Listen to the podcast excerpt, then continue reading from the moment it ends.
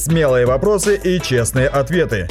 Традиции, религия, личные вопросы и многое другое. В передаче «Спроси у Рэбе».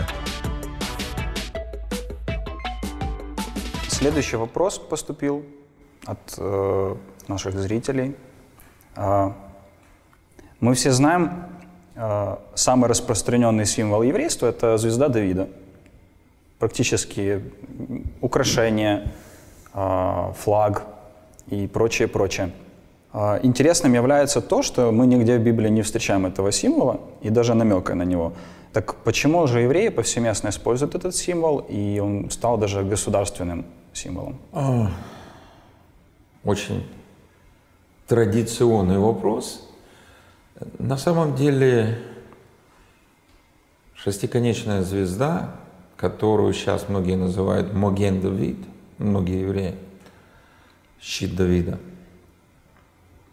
она стала твердо ассоциироваться с еврейством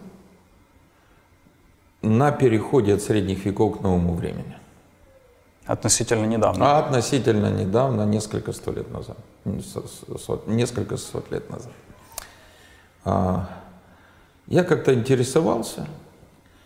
Мне даже достали одно еврейское исследование на эту тему, достаточно объективное. Угу. И это такой, знаете, а, геометрический узор, если так можно выразиться, который был широко распространен в мире. Например, на ограде Капернаумской синагоги вы можете увидеть шестиконечные звезды, вы можете увидеть свастику и другие знаки. Интересно.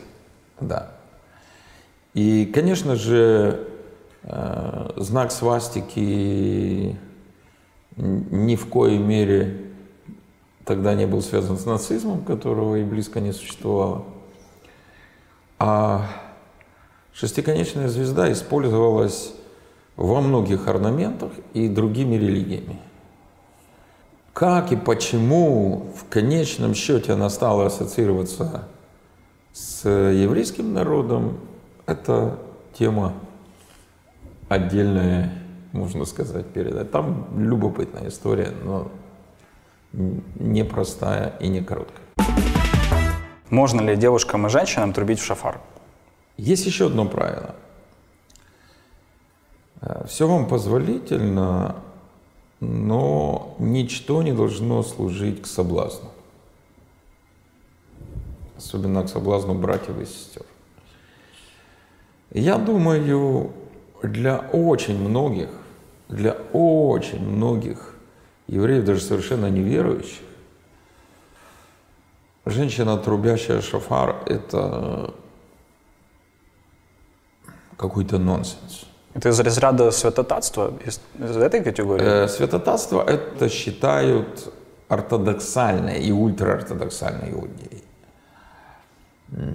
Конечно, среди реформистов другое понимание – и там женщины свободно трубят шафар, но они же носят и талиты, и кипы, и, и все мужские аксессуары иудаизма.